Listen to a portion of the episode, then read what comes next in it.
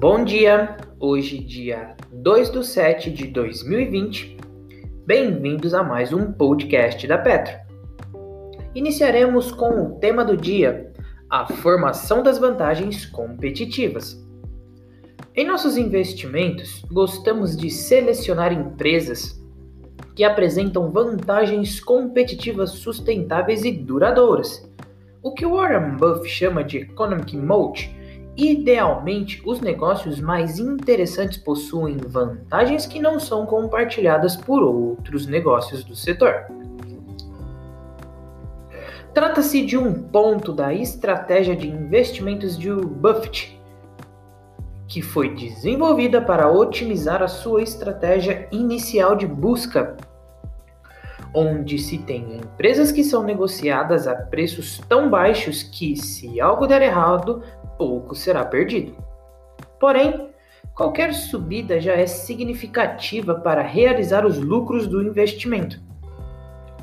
Pouco era levado em conta sobre o negócio em si, o preço era o fator determinante.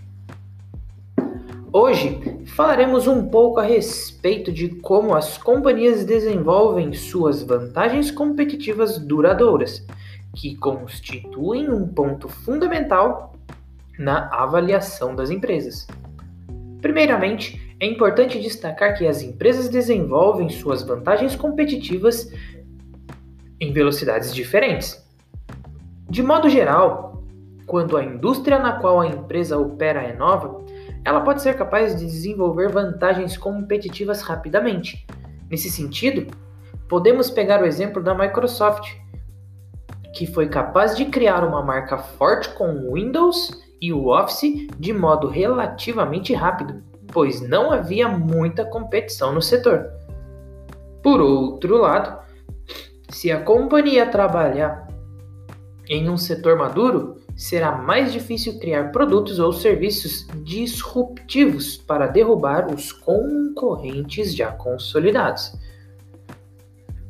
Em sua mensagem de quase 77 anos atrás, 29 de 6 de 1943, o general Dwight Eisenhower solicitou que a companhia enviasse materiais e equipamentos para a construção de 10 plantas de produção de bebidas.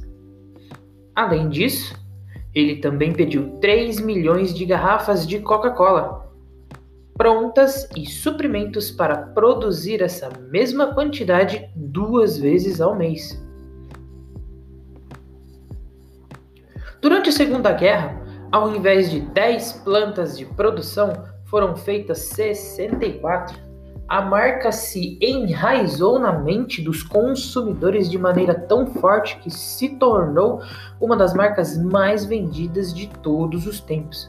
Assim, Embora o empurrãozinho das Forças Armadas Americanas tenha ajudado a Coca-Cola, ela demorou longos anos para alcançar a sua posição de dominância, ao contrário do que já verificamos com a Microsoft. Por fim, Munger também destaca que não é o suficiente identificar um negócio como Mold. É necessário encontrar uma boa oportunidade para comprá-lo com descontos em relação ao seu valor intrínseco. Quanto mais óbvia uma vantagem, menos provável é o desconto.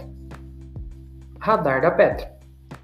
As notícias mais relevantes das empresas da Bolsa de Valores brasileira diariamente para você.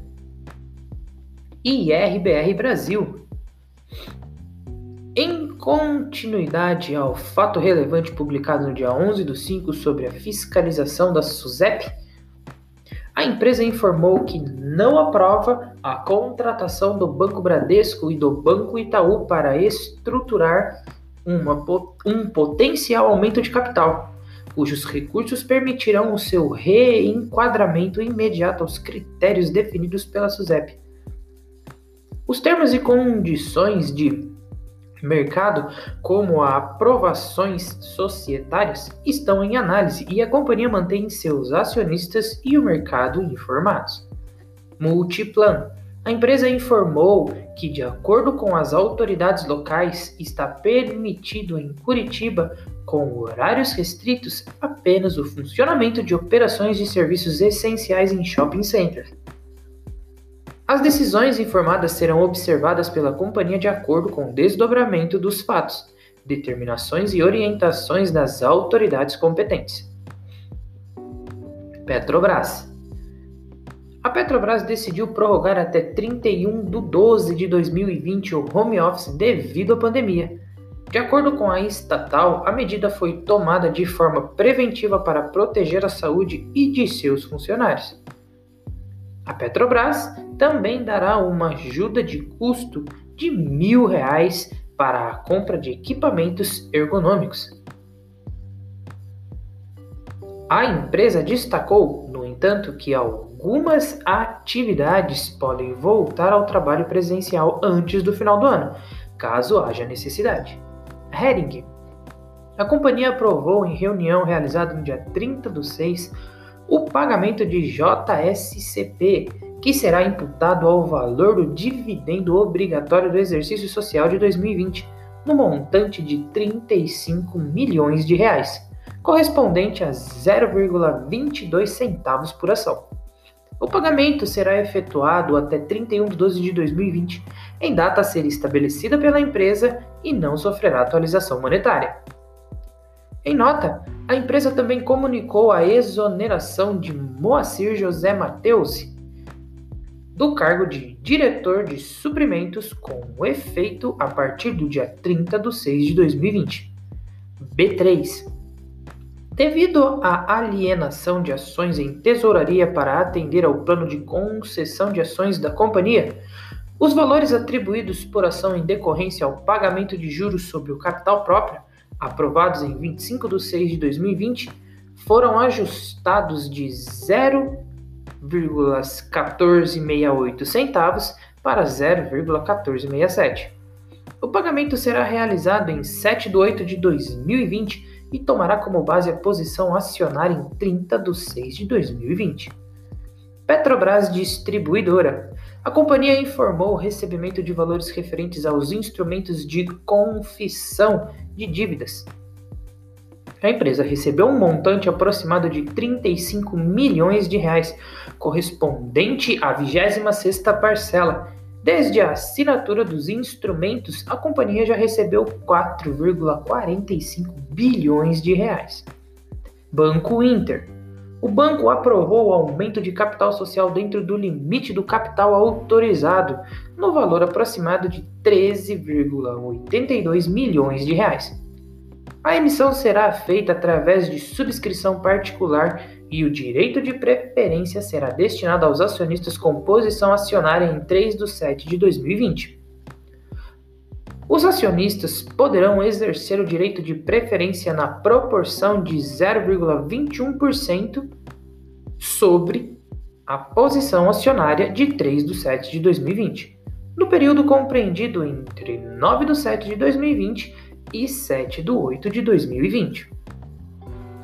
O radar da Petro não constitui recomendação de compra nem de venda das empresas contempladas, apenas visa abordar as notícias mais recentes das empresas da Bolsa Brasileira.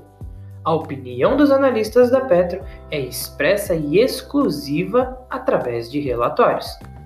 Espero que vocês tenham gostado até aqui, tenham um ótimo dia e bons negócios!